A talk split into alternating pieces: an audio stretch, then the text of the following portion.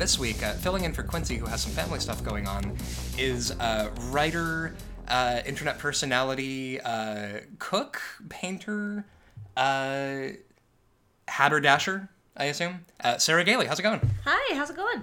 Good. Uh, tell me about your haberdashery. Um, I do that only in secret. And if you want to buy your way into my haberdasher room, uh, Oh. it's gonna cost you, and the cost cannot be paid in money. I am excited and terrified. Um, what? All right. What ghoul shit uh, have you been up to lately? Or if not ghoul shit, how's things? What, what have you been up to?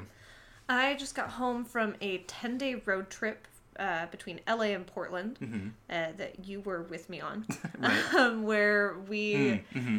uh, officiated, decorated, cooked for, and generally coordinated the wedding of two of the best people I know, Mm-hmm. our friends Carrie and Elizabeth, who are wives now, Hey, and you have uh, you have bewived them. We also had some crazy adventures along the way. We did. I, I also really want to point out. I think the ghoul shit um, portion of that trip was the fact that the place where um, you were officiating the wedding, the venue had gotten changed due to vermin in the previous one, uh, uh, unspecified vermin. Uh, some manner of infestation. I'm gonna guess heterosexuals in the woodwork. One can only assume. Um, but the the venue that we've gotten switched to, what was amazing about it was that it was a, a the decor was like a combination of Christian stuff and nautical stuff. Yeah, it was very surf Jesus. It was Surf Jesus, yeah. Um, and uh, like that was like what was amazing about it was you would get like a weird fish with like it looked like spiders coming out of its eyes with the word grace underneath it. And you could kind of tell, like, this was one of the points where they're like, I don't fucking just put grace under the fish. We gotta decorate this place. Listen, the Lord's grace extends even unto little fishes with spiders coming out of their eyes. I think that was in Deuteronomy. I'm gonna say the the ghoul shit portion of that trip for me was the the Airbnb that we stayed in in Portland, Oh, which man. is the most haunted place I've ever stayed. It was fucking terrifying. Um, I had a very bad time, You did. but uh, listeners of this podcast will probably appreciate that there was a closet in my bedroom, and as we were leaving the next morning, I noticed a big extension cord going into that closet, and I intrepidly decided to investigate You fool. and see where that extension cord went. And I'll tell you where it went. It went inside of a second door inside that closet. And the structure of the house was such that that second door could really only have led into the attic. And I sure the fuck did not open it. Well, that's listen. You were you were a hop and a skip from going hello, and then just getting your head snapped off by a giant crab or something. Who's there? Billy. Um, now, what was also um, ghoulish about this trip was the fact that apparently in Portland they've they've got this law that's like you can't uh, just rent out your Airbnb if you don't also stay on the premises somehow. Uh, Like which which makes sense in theory that like you know you don't want a bunch of fucking empty houses that are getting Airbnb'd and there's like a homeless population that has nowhere to go and meanwhile you've got all these empty houses. Uh, but the house we were staying at, they were in the basement. This was a whole ass family living in the basement while we were above them. it like it was simultaneously very sad because it's like you own this house and you're having to live in the basement. Like that sucks. Right. and also awful because we could hear their baby crying through the vents. and I gotta tell you, when a house is already spooky, hearing a baby softly crying through the vents, uh, fucking terrifying. And also, like you know, then we feel like we're we were like, well, we don't want to walk around or talk or do anything because if there's a baby sleeping downstairs, we don't want to be the assholes who wake up the baby. Yeah, we don't, you know, you don't want to like get out a dog whistle and drive the baby crazy. Like this is well, and also the fact that there was a baby downstairs coming through the vents, it felt like a fucking David Lynch movie. uh, additional spooky scare that happened at that house was uh, the morning after the haunted evening when I went to wash the cold sweat off of my face in the bathroom and I grabbed a, a dry washcloth to dry my face and it turned out that there was a spider inside the washcloth. Oh god, when when did you find out that there was a spider in the washcloth? You'll never guess. No, no, no, no, no, no, no. When no. his little paws were caressing my face. Uh, body. Uh, extraordinarily bad. A bad time. But You got eight high, high fives on your face. but a great trip overall and i'm so hyped to be home tinkerbell is ecstatic that we've returned She is snoozing on the couch right now with a blanket over her when she sort of looks like a little babushka. Mm, yeah she's grandmama uh, how will she survive the winter when her daughters are ugly and her sons are foolish Her foolish sons gave away the one turnip they had. they gave it away in exchange for a mud puddle What are we even gonna? We can't eat mud. I mean, okay. No, uh, we, we can. We can eat mud puddles. Grandmama makes delicious mud puddle soup, but Right. it will not be enough to last the winter. No, the the harsh Los Angeles winter. Yeah. Um, so let's. All right. Holy shit. Let's get into the the, uh, the first movie we're doing for this episode. So um, we watched uh, witchcraft classic uh, from 1996, The Craft. Um, this movie whips ass. it's so fucking great. I fucking love The Craft. The Craft was um this was the movie that I had I had never seen it as a teenager, but I had the soundtrack for some reason. I feel like. Of course you fucking did. yeah, yeah, yeah. Like basically every song on the soundtrack sounds like they're doing an impersonation of the Jesus and Mary chain. Um, and it's great. Like I had I had this soundtrack and I had the Crow soundtrack uh, when I was a kid, which I've also realized this is the reason I can't totally like bury Generation X as a concept because when I was a kid, I wanted to be a Gen Xer so bad. Oh yeah, we all did. I mean, they were they were so cool and they understood how to wear crop tops in a way that I didn't ever Mm-hmm. really get the hang of. You know what it is? They all shopped from the Delia's catalog, Oh man. and I respected their power. I used to pine for the day when I would be old enough to shop from the Delia's catalog, Mm. and then by the time I got there, it was Abercrombie and Fitch, and I was like, "What the fuck happened to the world?" You know? You know, by the time you get to the good part of the champagne, the fizz is gone. You know, What?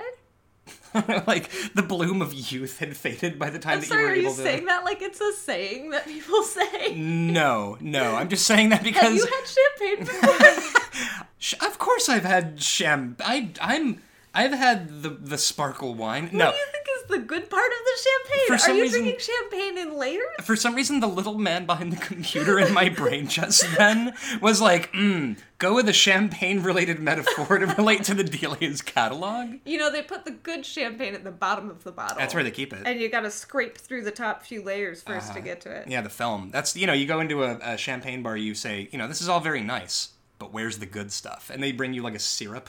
I also want to know about these champagne bars you somehow have information on. You know, you go to a champagne bar where they there's like one guy, he's actually the bartender from The Shining. And all he has is champagne, but he doesn't want to give you the good stuff. No, no, he has exactly one bottle of champagne. It's a very it's a very single use bar, I How's, think. this, how's this business model working? Um, don't worry, don't worry about champagne, Jim. He's got a bottle of champagne and a dream. And you can't have any of the champagne. No, no, no, no, no. But he he's, is turning a profit. He's oh, hand over fist every every every month. So with the craft, um, uh, the movie uh, stars a character whose name I forgot throughout the runtime of this film, whose name is Sarah, which I felt embarrassed about because your name is Sarah. But the thing is, you're a memorable Sarah. You're like a Sarah with like moxie and and and uh, I'm sorry, can we please highlight that her name is Sarah Bailey? Oh my god. S- This, sounds like a bad nom de plume you would have.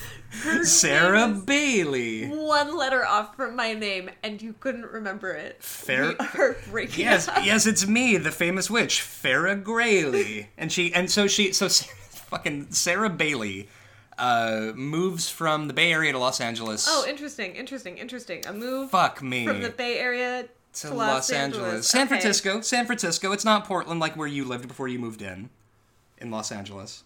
Right, right, right, right, right. So it's different. and it is different from Oakland, where I lived for so many years before the Right, right, right.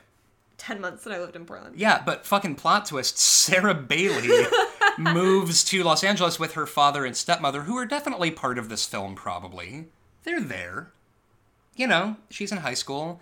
Um, they move into a palatial fucking house. Oh, there's so much stucco. Oh my in that God. house. It is it is the stucco sprawl, and it's also um, to com- to communicate that it's like oh, it's a bit of a fixer upper. Like it's still a big house from a '90s teen horror movie, so it's still fucking huge and well appointed. But also, there's a leak in the roof. Leak in the roof, big wrought iron staircase. Uh, Mm-hmm. Some interior decorator decided that this was what Spanish revival meant, Yeah, and they had a budget of four hundred billion dollars, but they had to spend half of it on styrofoam. So, candles.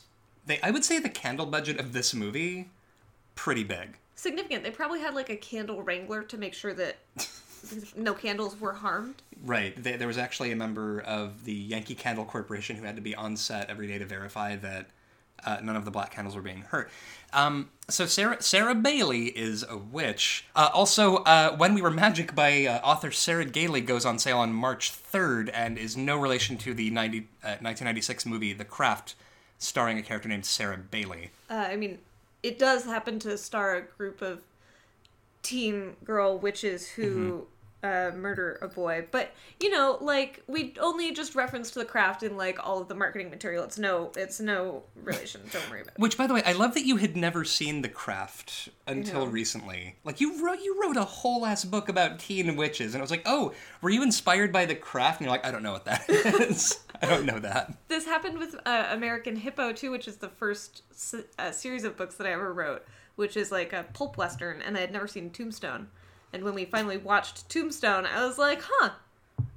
River of Teeth is basically Tombstone fanfiction. Yeah, and Doc Holliday is basically hero. Yep. Anyway, Anyway, Uh, so they move into this house, and it's quote unquote a fixer upper. We find out that uh, Sarah Bailey, no relation, attempted suicide, and they're they've moved here to have a great new start for their family. yeah, I'm actually surprised that the dad didn't announce, but we got a great deal on this house, and it'll be a great new start for our family. Um, the He's doing his best. He is doing his best. The stepmom is kind of a non-character, I think. Like she's there, but it's just sort of like, "Hi, I'm the person who's here to remind you that your mom died." Yeah, huge bummer for that stepmom that like the presence of the dead birth mom is one of the most important things in Sarah Bailey's life. Like mm-hmm. she's, you know, and this isn't to say that you shouldn't be like remembering and, and paying attention to your dead mom. Right. But it's very like, hey, I'm here, I'm your stepmom, I'm nice to you, and it's like, oh yeah, great, thanks. You're not ever gonna replace the mother I had that I didn't meet that died when I was born. Well, yeah, and like her mom is basically the tree from Disney's Pocahontas throughout this movie, just like an unwavering source of support and wisdom. Yeah, yeah. Um, Yeah. so we get a great first day of school uh, moment, which I love from this this generation of films where someone walks onto campus and you get to see all the different groups of teens. Yeah, yeah, yeah. There's like cool music playing, some acoustic guitar, uh, maybe like a like a pop hit from the time, and you get to see groups of like nerds and Yeah. jocks, and the jocks are throwing a ball at each other, and Which is how you know. the burnouts who are all kind of vaguely like white Rastafarian types and that's one of my favorite it's one of my favorite moments in teen movies from this time period. A- absolutely. Disturbing Behavior does a big scene with that as well. Like, I feel like every teen movie during this period, um, it makes me think of that line from Heathers where it's like, uh, where JD is about to blow up the school and he's like, Heaven is the only place where all these groups could ever actually get along. I mean, I think 10 Things I Hate About You has one of the most iconic ones where Mm-hmm. you've actually got an explicit tour of, you know, here's who those kids are, here's who those kids are. Mean Mm-hmm. Girls kind of did a little uh, snarky version of that. Right. Um, but it's just great. It's great. She comes to school Mm-hmm. and she walks into the school, and uh, there's some girls at that school. Mm, and uh, they're uh, played by uh, Neve Campbell and fucking Fairuza Balk and Rachel True, and they are um, they are there. Um, Neve Campbell, uh, we are meant to think I, somehow that Neve Campbell is homely. It's so great. She like slouches and has her hair in front of her face, and she's kind of shy. Right. And you know, the movie's like, look how ugly she is. Ew. Look at how hideous Campbell." Neve Campbell in 1996 is. She's bringing a great performance. Love Neve Campbell. Oh, yeah. Fucking you know, phen- phenomenal acting. We're always happy when Neve Campbell's here. Like I feel like I imprinted on Neve Campbell like a baby duck when I was a kid watching Scream, and so like anytime that I see Neve Campbell, I giggle and clap like a circus seal. Mm-hmm. Um, but so yeah, her thing is that she is covered in burn marks uh, and uh, on her back and shoulders, and she's like got a really bad self esteem, and her hair is greasy, and it's in front of her face. Um, and the the the you, you've also got uh, Rachel True in the mix, who is uh, she's dealing with a racist Marcia Brady. Yeah, it's actually like I was very this uh, this might come out weird. I was very pleased to see this in the movie because this is a very affluent white school, and you've got a black character who's one of the only black people in the school as far as we can see. Mm-hmm. And she was facing some bullying, and I was like, "Is this movie going to try and pretend that she's not getting bullied because this person's racist?" And then uh, Marcia Brady sure does come right out and use the word negroid. It's a lot. It is. It is a lot. It's uh there's something about that like the n-word is awful and reprehensible and racist. People using more old-timey slurs like that feels like another level of racism to me because Yeah. it's like you are digging deep. She's got a phrenology textbook in her locker. Yeah. she wants to talk about you know blood percentages Yeah. like, yeah. She's like climbing up a tree to be extra racist when she could just stand on the ground and be normal racist. yeah and i really respect that this film was like oh yeah no this is this is virulent racism and it is violent you've got this really pretty blonde girl who's being like you know the reason i'm so mean to you is because i hate black people Right. That's my that's my whole thing as a character is just that I'm mean to black people. And so um, you know, everybody's got their problems, and then Fairuza Balk, who Oof. fuck yes, Fairuza Balk in the craft. Um, she is uh, a revelation in this fucking movie.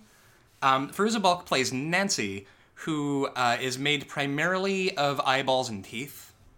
Um, she is like if a, a spider on a hot plate that's been cursed to live as a teenage girl yeah, she, just dancing and screaming and just like huge. I, like her her screen presence is upsetting. in a good way. You use that as a compliment. Oh yeah, Her- as a deep compliment. Yeah, Her screen presence is it's I mean, she's like the only person on screen.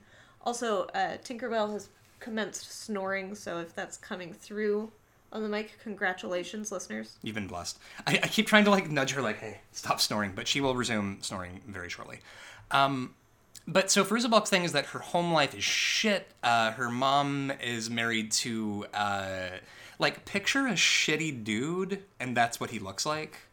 Yeah, her her stepfather is the worst man who ever lived, and her mom is an alcoholic.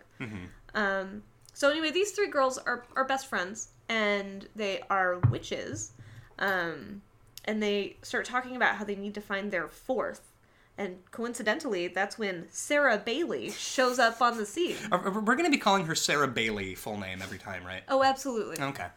Um, and so she comes on the scene, and Neve Campbell notices her like pulling uh, a stupid uh, trick with like the the pencil in class, where she's just like sort of spinning it and like she cause she's bored in class, so I'm she's sorry, like a stupid trick. She's fucking telekinetic. She's, That's true. She's got the pencil balanced on its point, and she's not touching it, and she's slowly rotating it using the powers of her mind. you're right actually. Fuck me, fuck a my drag. stupid pencil spinning trick. Well, I mean, for values of you, you you can you, you have unspecified witch powers that never fully get described, which I actually love that they're super nebula- nebulous about what it is witches can do in this movie, or like whether they need incantations, or like what the bounds of it are.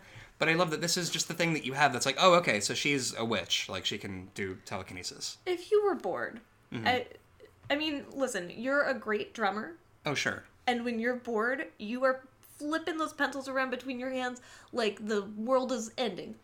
That if is you're true. a witch and you have telekinetic powers and you have the ability to sit in your French class while some doofus boys are talking about how much they fucked over the summer, Including Breckin Meyer, by the way. to be sure, Mm-hmm. um, you're gonna rotate a pencil using your brain. You're absolutely right. Actually, I take I take back the, the phrase "stupid trick" uh, in reference to that thing. I if I could rotate a pencil with the power of my brain, I would never stop. Um, but yeah, so this class has uh, Breckin Meyer and his adorable nose, uh, which I love that his thing is just that he's like an affable stoner in everything. Yeah, it's a really good typecasting. Yeah, and then also too, we got bad '90s boyfriend Skeet Ulrich on on the scene, smoldering, shooting you those baby browns. Dreamboat, bad news. Yeah, Dreamboat Bad News, and he um so he sort of uh, clocks uh, Sarah Bailey um sitting in class, and he's like, "Hey, I I, I bet I could mistreat her," and Nancy also clocks her in class, uh, Fairuza Balk. Um, so he clocks her and is like, I wonder if, like, you know, hey, you look vulnerable. Let's hang out. Uh, hey, I can see your internal organs. Let's do this. and Nancy clocks her and is like, You're a fucking witch. Come be a witch with me and my witch friends. Yeah, come hang out, do witch shit. Um, and so they're hanging out, and which, by the way, uh, at the top of the movie, um, when they get into their um, fixer-upper mansion with the hole, uh, there's a hole in my roof. Um, a homeless guy with a snake just knocks on the door and is like, "Here, I brought you this snake." And Sarah Bailey's like, "What the fuck?" And then they get rid of him. Um, S- uh, snake guy finds them later while she's hanging out with uh, the the coven, and he's like, "Uh, "Do you want a snake?" And she's like, "Ah!" And like she runs away, and then Which really bad reaction because if someone is just offering you a snake, listen, free snake. take the snake. Yeah. You got a free snake. What are we You doing? free snake. His snakes seem very nice. He's got some really fancy snakes. Yeah, like these aren't these aren't bullshit snakes either. These are like nice snakes. Guy shows up at my house and walks in to offer me a snake. I'm gonna be like, excuse me, no, thank you. I beg your pardon. But guy on the street comes up with a snake. That's like better than a cat call. It's a good day. Yeah. You get snake more less fewer cat calls and more snake calls. But the girls are all spooked about this snake man, and they cross the street to get away from him, and he follows them into the street and gets absolutely pasted by a car. Yeah, he gets murderized by a car. And so I think and so we're led to believe that like, oh, they all willed this guy to get hit by a car, which I, I think it's actually left vague whether or not they telekinetically led this guy to his death. Yeah, it's that thing where, you know, like, you're willing yourself to find a parking spot, and you keep willing yourself to find a parking spot until you mm-hmm. find it. But they are. There's no, like, oh no, oh god, we just saw a man die. Right. Here it is, like, hell yeah, we killed a man with our minds. We can do anything. Listen, Jake the Snake Roberts fell on some hard times after the 80s and he wound up in Los Angeles and it was tragic. Um, but so they were like, holy shit, we have the power of life and death, like freeze frame high five. And uh, so Sarah Bailey goes on a date with um, bad 90s boyfriend Skeet Ulrich, whose name is Chris. And uh, they, they smooch, and he is like a decent person on this date, and he's not like a complete shit bastard. It is kind of wild because he kisses her once. Right. Like like a smooch the length of the snap I'm about to do. Done. It was it was a chaste little smooch. and then he stands up and he's like, "Do you want to go get down with me?" And she's like, "Uh, n- no." I'm not. I'm not. n- n- No, no, thank you. He's like, all right, whatever, and then he leaves. And then the next day, uh, classic teen movie moment. Uh, bad '90s boyfriend Skeet Ulrich was out here, sort of spreading spreading rumors about uh, having uh, boned down Sarah Bailey, and uh, apparently he was like, "Oh, she's she's terrible in bed. We fucked, and I don't like her anymore." Which is such a wild idea that a teen boy would be like, "You're bad in bed." Like, I- I don't know about you, but when I was in high school, any teen boy would take any opportunity to be like, "I'm fucking, and it's great, and I want more of it all the time." Yeah, why would you talk yourself out of getting to touch a titty? Like you, you're like, uh, and also saying that anybody is bad in bed at this age. Like, buddy, you are five years out from eating pudding cups in the cafeteria. Like, what are we? It is foolishness. Yeah, like what? Bad in bed? What are we? What are we doing? I remember even when I was in high school, I would hear friends of mine being like, "Oh, like I hooked up with this guy and he had a small penis and didn't last very long." And I would be like, "Yeah, he's 17 and so are you. What's your expectation?" Yeah, like this is this is all the tutorial level for fucking. Like, let's not get our let, let let's not get ahead of ourselves. Like, Nobody knows what they're doing. your primary i feel like your primary emotion at that age is just gr- gratitude if you're naked near a, n- another human being That and terror. that and terror And that's legit. gratiterror So Chris was like, "Uh, we did intercourse and I didn't like it." i did a fuck on her and it was bad And that should make her feel embarrassed. And she comes up to him and is like, "Hey, why did you do that?" And he is like, "I'm the guy that sucks." verbatim yeah Yeah. yeah and he's just like whatever and then all of his friends are mean to her um, and so uh, they so sarah bailey gets together with the coven and they all decide to start casting spells for stuff that they want um, you got uh, uh, the fucking Fairuza Balk is like, I want power. That would be really cool. Bonnie is like, I sure would like to have a self esteem. I wish that I was as pretty as Neve Campbell. Yeah, yeah. Uh, God, can you imagine? I'm sorry, What if you look like a young Neve Campbell? Can you even? Yeah. seeing Neve Campbell wish for beauty, I was like, what are we talking about? It's incredible. And uh, Rochelle is like, I want that weird racist asshole to get fucked over somehow, maybe. And um, so Sarah Bailey uh, casts a love spell, which, by the way, don't do that. It never ends well. Just don't cast love spells. Just don't. If you, if the person doesn't love you already, right. pull out your phone, open up Tinder, Yeah. Find someone else. find someone else. Yep. It, you you just don't have to do that. Like if someone doesn't love you already, they suck. Listen, say what you will about this planet, there are 7 billion people on it. Like, if, if, if one person doesn't like you, you can just, like, figure it out. In fairness, I think that Sarah Bailey Right. wants a bad boyfriend, Skeet Ulrich? Skeet Ulrich, Yeah. um, to love her so that he'll feel bad. Yeah, yeah, yeah. Which is like Which is I've been there, which is fair, yeah. I've been there where I'm like, oh, I want this person to, you know, pine after me so that they'll suffer. But Yeah.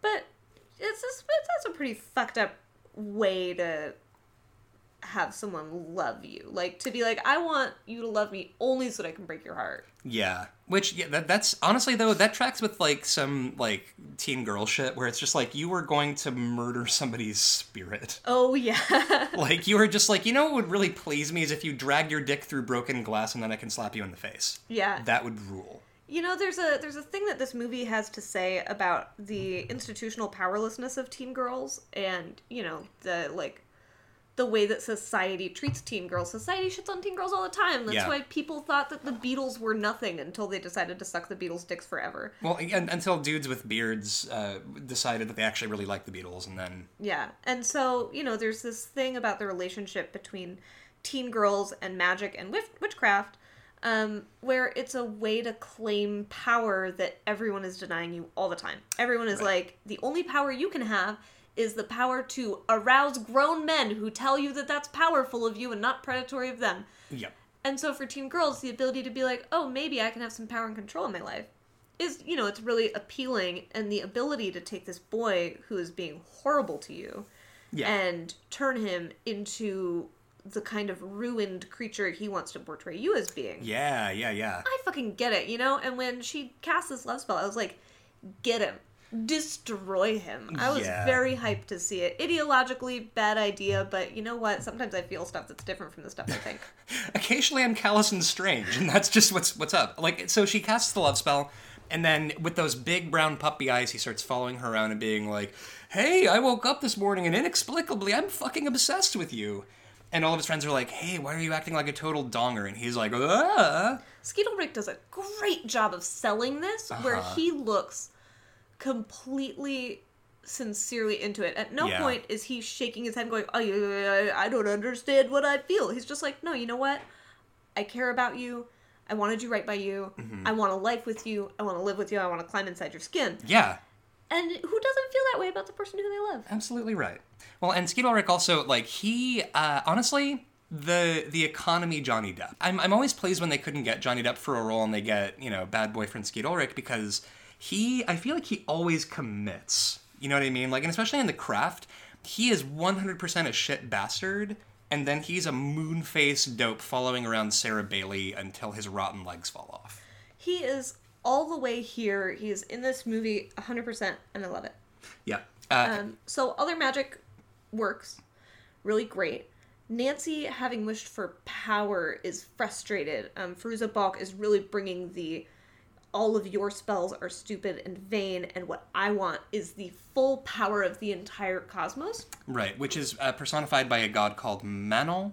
who, you know, predates uh, Yahweh and Satan, who predates everything, who is in the wind and the sea, who's like a very elemental, the the ultimate original god, and that's the power that Nancy wants. Nancy's like, give me that, which is again, I think, great for someone who in her life is so powerless. If your mother is an alcoholic and your father is a drunk, Right. and you've been trying to. Uh, part of her backstory is that she's a huge slut, Right. and everyone's like, "Ah, you're a slut," and she's like, "Yeah." Right. Um, you know, part of her backstory is that, and that's also a way that teen girls try to claim power when they don't have it. And so that didn't work, and now everyone just makes fun of her for having intercourse with people. Right. Um, and she's like, "All right, well, fuck it. Give me the power of you know whatever makes lightning happen." Well, and it's a really fucking dope line as well, uh, uh, uh, where they're talking about Manon, and you know, sh and so Nancy is like, "Look, if God and Satan are like opposing football teams, Manon is the field they're playing on."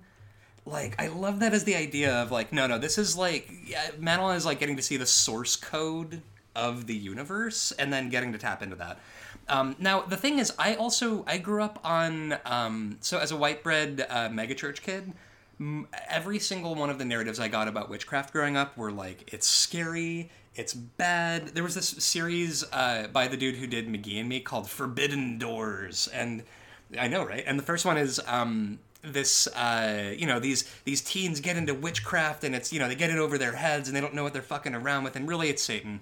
And I really like that the craft is not didactic about witchcraft as a concept. Like it's not. I, I feel like at no point is it saying magic is bad and you should never do it. No, magic is actually presented as really beautiful when the girls are doing it thoughtfully, right? Yeah. They they bond each other together in sisterhood, and then there's this beautiful like rain of leaves and butterflies that's you know really lovely.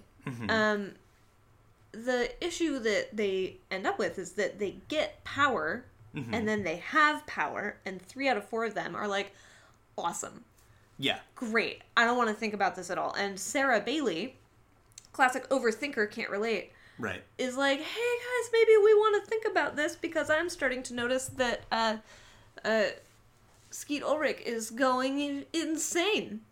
Um, and the other girls are like, fuck off, like you're a killjoy. Right. Right. Right. You know, uh, they're all they're all getting what they want. Um, uh, Rochelle, what's the the actress's name? Oh, Rachel True. Rachel True, Rachel yeah. True is, you know, her bully starts losing all of her hair and is very traumatized by that. Very pleasing to behold. Which yeah, which I, I'm, it's also weird to me that they like they want Rochelle to like they're portraying her as feeling bad about this racist asshole's hair falling out, and it's like that's the worst thing that's gonna happen to you is you lose your hair. Like what are we doing? Yeah, I feel like they they needed to moralize a little bit, but honestly, like, bald that bitch up. She's terrible. Yeah, talk shit get hit. Um, Neve Campbell's burn scars all go away. She has smooth skin, and she turns into a huge slut. Blah. And she's like full of herself because it's, she's like, "What do you think you look like?" 1996 Neve Campbell or something.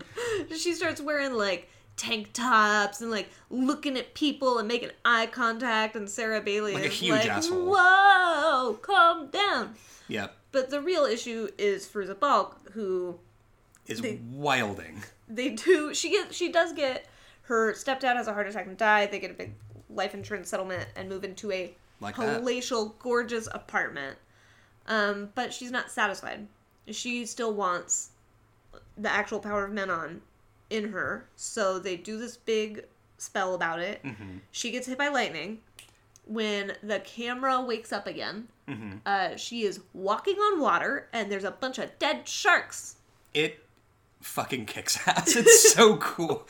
Like, and she's just like, "Hey, look at this shit." Dead sharks, and like there are people like walking along, like there are like cops and stuff walking along the beach, like that's a fucking lot of dead sharks. She's just like, "Lol, I'm walking on water," and it's great. It's great. Um, and It's fucking like I'm I want to take a second to acknowledge the incredible practical effects of those sharks Mm-hmm. because they look so real. uh huh, Um, and they've got little puppy mouths like sharks do. yeah, like little colon threes. And you really feel sad for these sharks. You know, normally in a in a picture like this, you see a dead shark and you're like, "Yeah, fuck you, you eat surfers."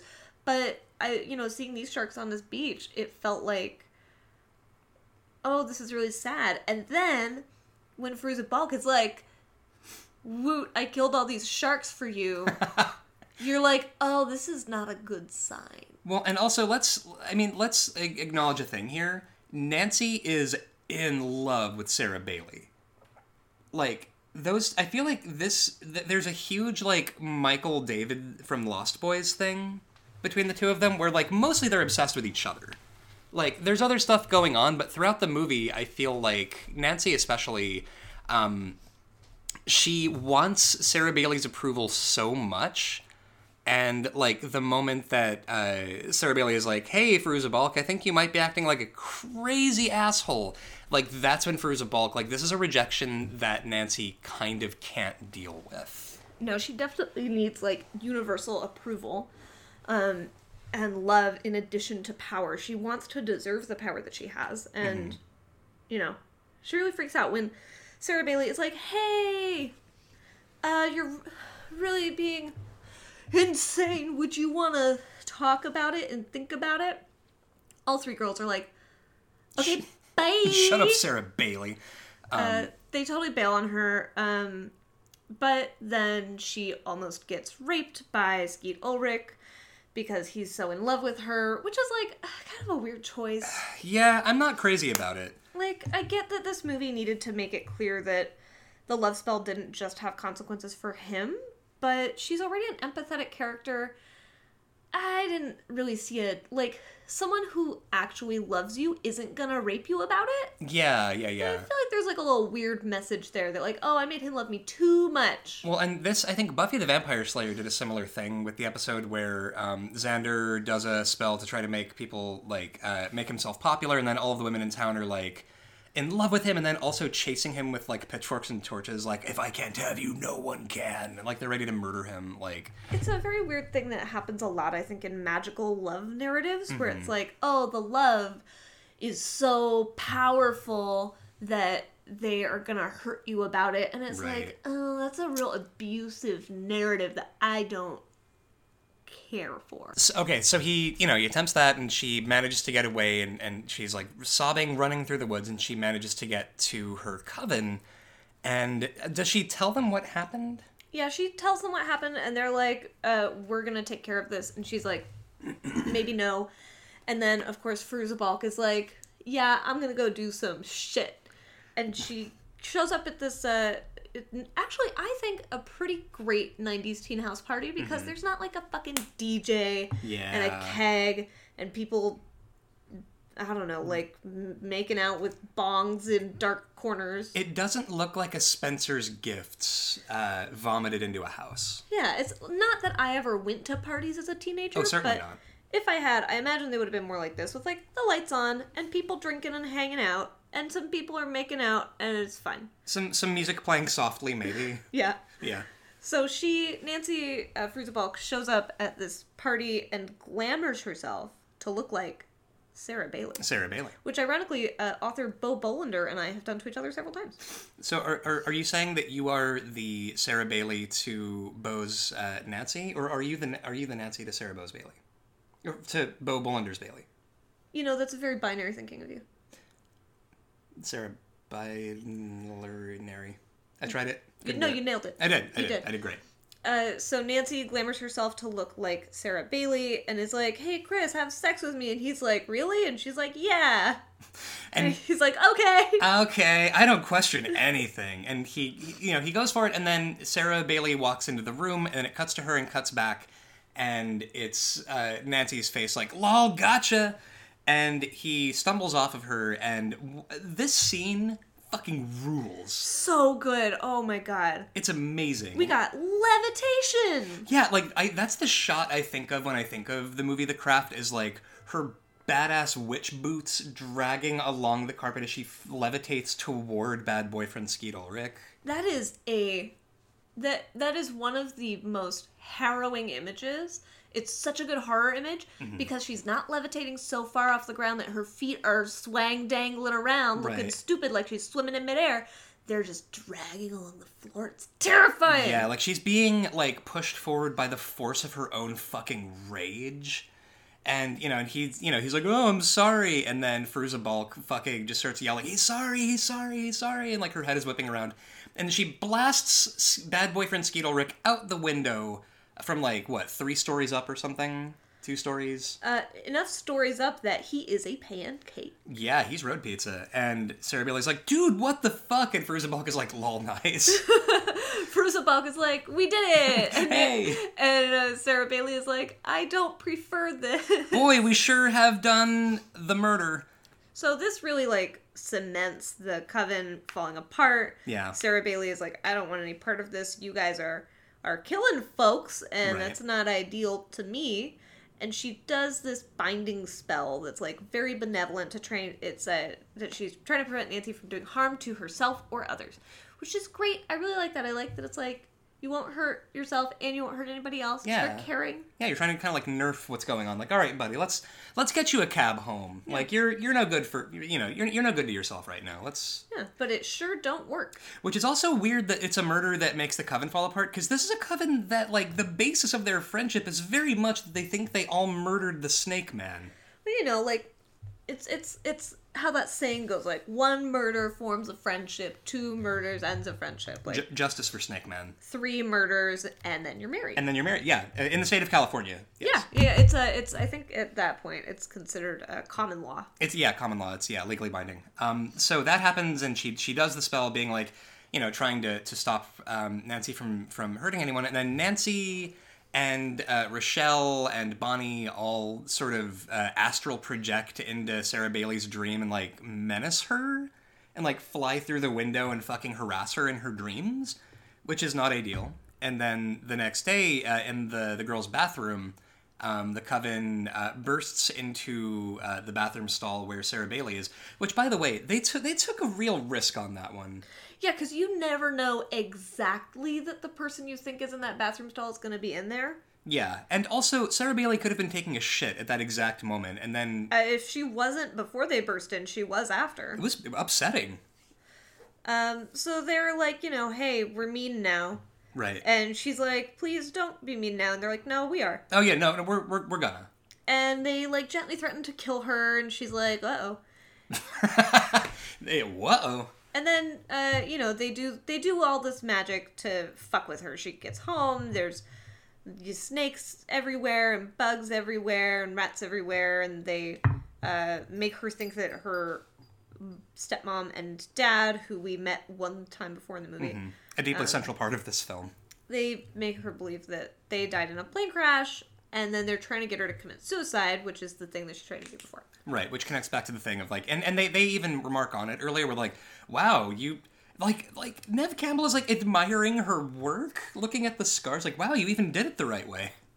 Which I feel like is a it's a very teenager joke. Teenagers love making jokes about which direction you're supposed to cut yourself. Yeah, yeah, yeah. That classic, uh, that Yeah. classic gag. So they're trying to get her to kill herself. You got a fucking awesome like fighty, chasey through the house ease scene. Candles everywhere. Very dark. Yeah. Um, Sarah Bailey is being like, "Oh, I hope they don't find me here," and they're like, "We're gonna find you." Everybody's levitating. Right. Oh, there's so much levitation and so many candles, and then so she, uh, Sarah Bailey, um, gets her uh, wrists uh, gouged by Nancy, who sort of just like w- like what she swipes at them with a knife. I think. Uh, yeah, I think yeah, I think it's a knife, and she just does a little swoop, and Yeah, like it's it's like swiping a credit card, really. Yeah, something I love is that it's not a big dramatic gout, but the blood loss is still obvious and and a lot. Right. Um, you know, it, you don't need to have Tarantino sprays in order for someone to be dying from blood loss, and we get to see that yeah. here. And so she, you know, runs back up through the house, and you know she's bleeding, and then she like sort of calls out to her mom, who is a witch, and is kind of like, "Hey, mom." How's it going? I am having a shit day. This has completely ruined my Saturday. Um, and then, so Rochelle and Bonnie and uh, Nancy are all downstairs in this palatial place, being like, "So is she dead yet? I don't know." And so Nancy, being the uh, the Napoleon of this group, is like, "Go up there and check." And so they go up, and they're like, "Well, whatever." And uh, both of their insecurities, um, sort of resurface. Yeah, they're looking in a mirror, and Sarah Bailey is like, "Show them what they really are," and you get to see Rochelle's hair falling out the same way that that racist monster's hair fell out, Mm-hmm. and you get to see Neve Campbell all covered in burn scars again, and both of them are like, "No, we might be ugly." I look like Neve Campbell in 1996. And so they run out of the house. They're like, they're too spooked. They're gone, yeah, and it's just Sarah Bailey and Fairuza Balk. yeah. and this is this is the part where I think the movie gets difficult Mm-hmm. because you know that Fairuza Balk is a bad guy and she's doing really bad stuff, but Right. like she's awesome. fucking love her. Like she, I think that's one of the things that I, I find weird about this movie is like this movie wants me to root against Fairuza Balk, who is one hundred percent the most engaging and fun part of this movie. I can see that being the case if this movie was different tonally everywhere else because, you know, these kinds of films love to say, hey, that teen girl who wants power, who has feelings, who is messy, who mm-hmm. doesn't style herself to please you, like she's evil and you need to root against her. Right. But the whole entire rest of this movie is like, hey, no, actually, teen girls are awesome and should have power. I see a, an argument probably between the like direction and screenwriting and the production ends. Yeah, yeah. It's what the script is telling you versus what the screen is telling you. Yeah. And especially because the script, I mean, I don't know, like the bit where uh, there's honestly, I think one of my favorite moment in this thing is where uh, Nancy and her mom are talking to uh, a lawyer after uh, the shitty husband dies.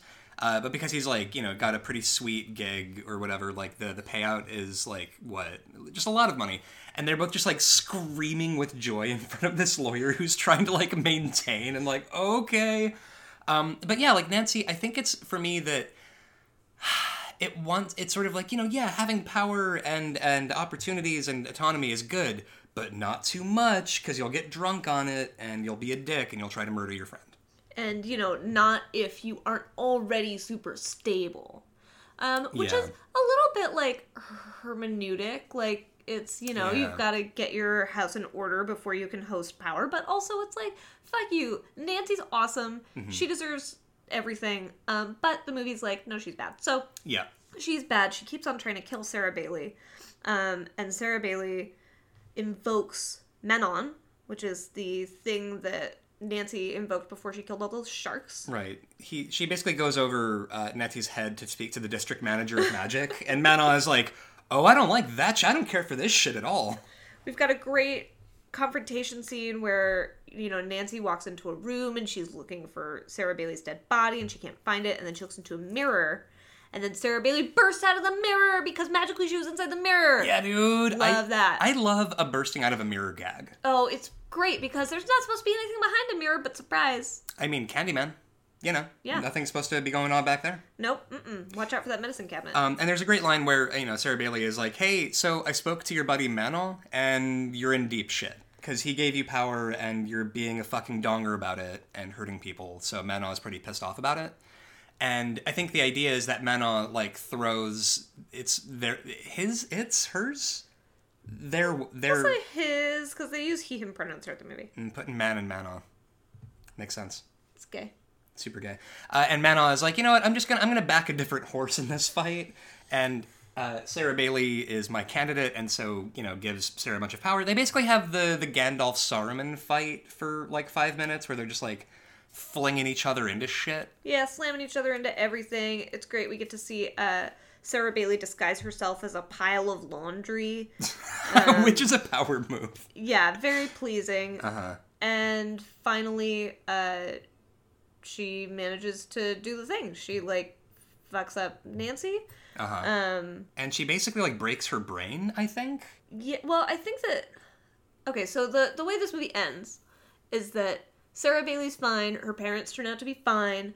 Um, you know, Nancy gets uh, gets defeated. Uh, Bonnie and Rochelle are scared off. Yeah. And the like the end of this movie, we get to see Bonnie and Rochelle, who don't have magic powers anymore, being like, "Can we have our powers back?" And Sarah Bailey's like, "No." Yeah, they come, they come back like hat in hand, like, hey, if you ever want to call the coroners again, that'd be cool, because we don't have any powers anymore. And like, I know we tried to like murder you in your home. Oops. I know we did that goof where we made you think your parents were dead. That was ah, dick move. I know, I know. Um, and she, you know, is like, no, you can't have your powers back. And they start being bitchy, and she does a cool trick where she, like, invokes some wind and makes a tree branch fall down.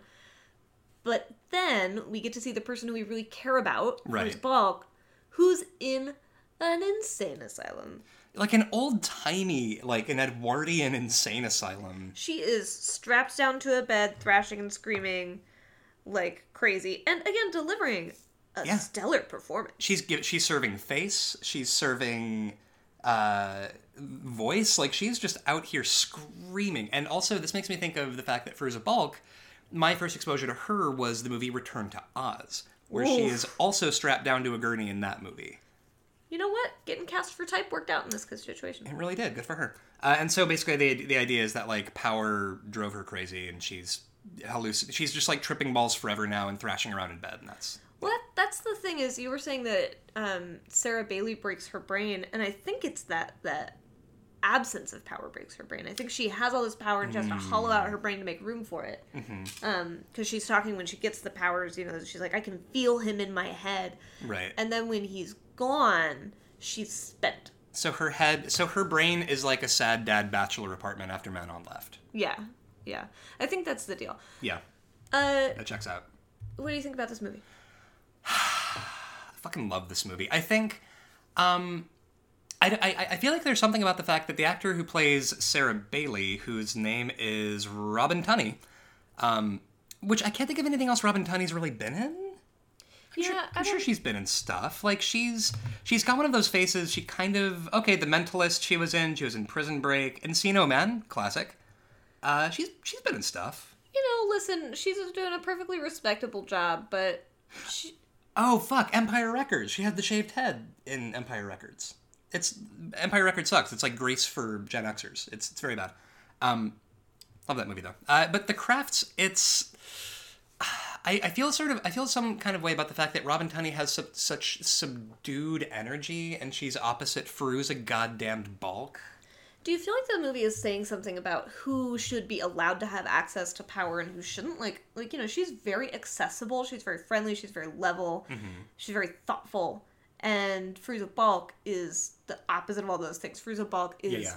nine pounds of crazy in a four pound bag. Yeah, she's crazy as the day is long, and I feel like she even cops to that at one point before her brain gets all hopped up on Manon, where she's like, "Look, I know I'm kind of a crazy asshole," which I, th- I I love as an admission from Nancy that like, look, I know that I am crazier than a football bat, but aren't I charming though? Like we're friends. You like being friends with me? And listen, we've all got friends like that. We've got friends who are, you know, totally bananas. Uh-huh. And also, we're like, you probably shouldn't wield institutional authority.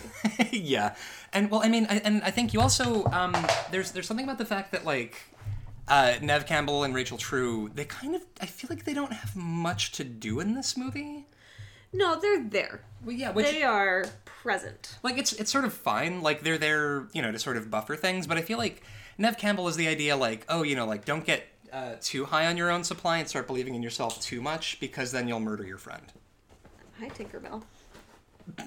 So she is shambling off of the couch right now, Okay, go on. very slowly, like can do a, it. like a cow whose legs have fallen asleep. There we Good go. job. Proud of her. I, I, How do you, how do you, how do you feel about the craft? I mean, I fucking loved it. Yeah. I think it smacks ass. Um, Smacks ass. I'm, I'm, I've really enjoyed it. I love how honest it is to a lot of magic philosophy. Like, you know, you've there's problems with a lot of the way the stuff is presented, but you do have the thing of how like you shouldn't pursue power for the sake of power. Yeah. Um, you you know shouldn't use your magic to hurt people. Mm-hmm. Um, you've got the threefold law getting like the girls are are doing magic, but they don't know very much about it. So then Mm-hmm. when someone says, "Hey, everything that you send out will come back to you times three, they're like, "Whatever. Hope that doesn't come true."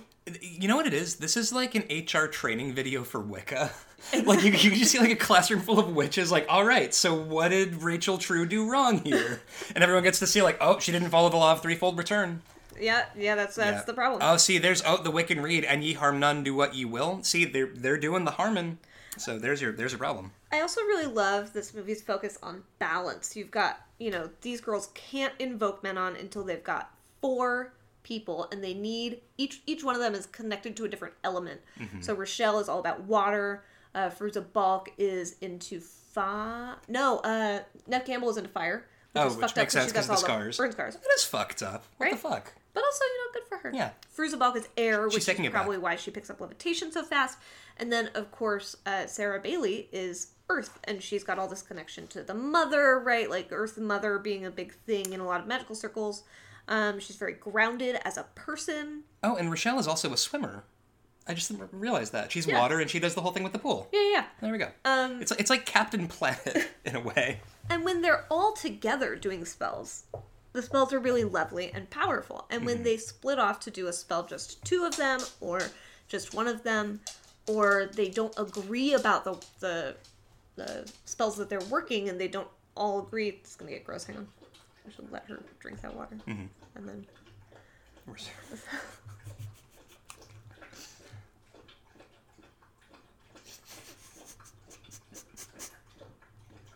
I kind of want to leave this in actually because we're like waiting for her to stop slurping that water and it's just not. Tinkerbell. Man, She's so hydrated. it sounds like a gerbil caught in a pool drain. You should put this clip at the very end. Oh fuck. After the sign off, be like, here's some bonus footage of Tinkerbell drinking water. She is parched. Tinker. Oh no. No, no, more. thought she was done. Doing more. Are you finished? That was like watching a buffalo drinking from a pond. Jesus Christ. Incredible. All right. Okay, so anyway, when they're not all in agreement about the spell that they're working, um, things go awry, Mm-hmm. and when they fall apart, the balance gets unbalanced. Ugh. Okay, that. Sorry, guys, my brain isn't doing it. No, it's great. We just you The- listen. We're, we're dealing with a lot. when they fall apart, they become unbalanced, and so their work becomes unbalanced when you don't have the stabilizing force of Earth, and air has all the power.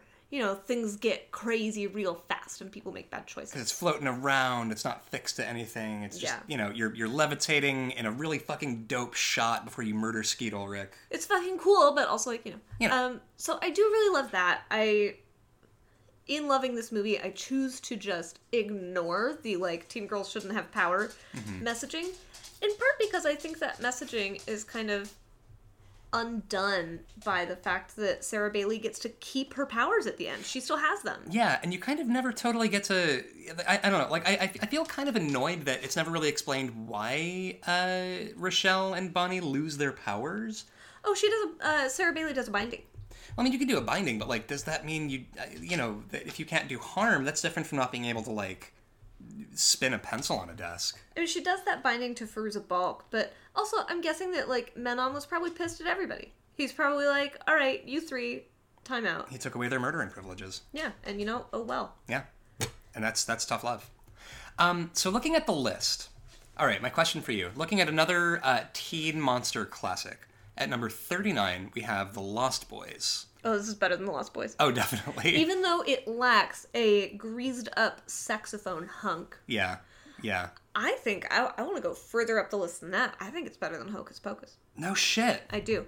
I do. I I love Hocus Pocus so much. Oh, sure. But this movie has more heart. Uh-huh. Hocus Pocus is a movie where we really need to be invested in whether or not a teen boy is going to get his dick wet. Which is a, a, a- choice that a lot of movies make, and it's just Yeah.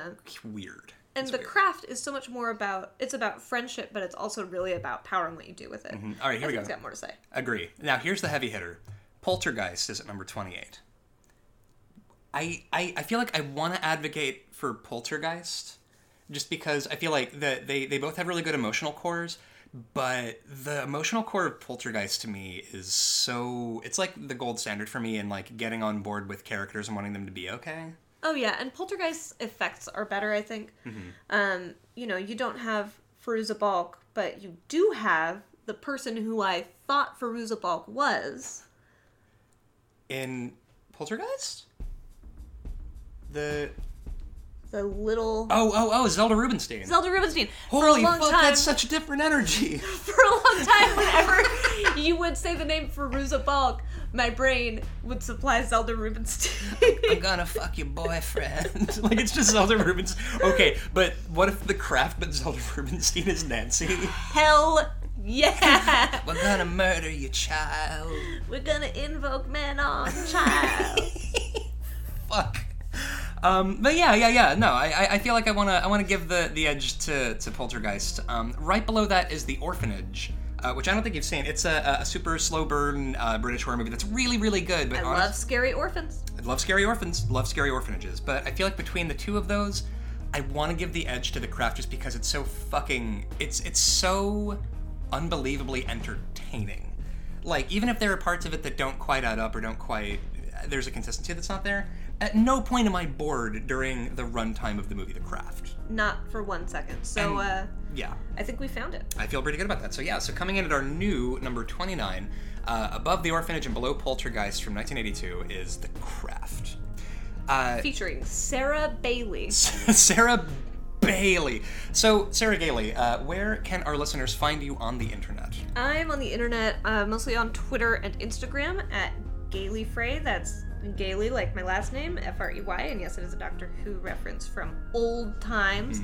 Uh, you can also go to my website, www.sarahgailey.com, and you can sign up for my newsletter, which is dope as hell Yeah, at sarahgailey.substack.com.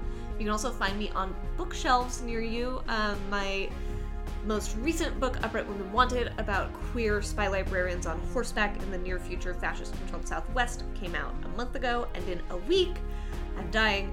Uh, when We Were Magic comes out, which is my YA debut. It's about a group of teen girl best friends who have magic powers and have to come together when one of them accidentally murders a boy on prom night in an attempt to lose her virginity. Um, it has been compared a lot to The Craft.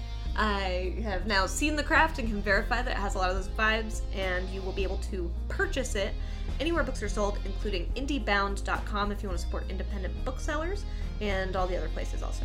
Yeah, I'm, I'm also now head casting the, guy, the the boy who gets his dick exploded at the beginning of it as bad boyfriend Skeet Ulrich. Always. At all times. Um, Rank and Vile, uh, guys, you can find us on Twitter at Rank and Vile Cast, and on Tumblr at Just Rank and Vile, and on Instagram at Just Rank and Vile. Uh, if you have a movie that you want us to do or talk about, you're going to want to send that to either rankandvilecast at gmail.com or put it in our Ask box on Tumblr. Um, guys, we are on Stitcher, we are on Last.fm, we are on all manner of platforms. Uh, guys, uh, if you uh, like what we do here on Rank and Vile, which by the way, this is the first episode in like a month, so it is wonderful to be back and and and talking about bullshit with you guys. If you like what we do, uh, consider leaving us a five star review on iTunes. Uh, it would really uh, help us to get our uh, t- uh, Skeet Ulrich takes out there, which is ultimately the most important thing we could we could do. Uh, but that is about all I got. Have a good week, folks.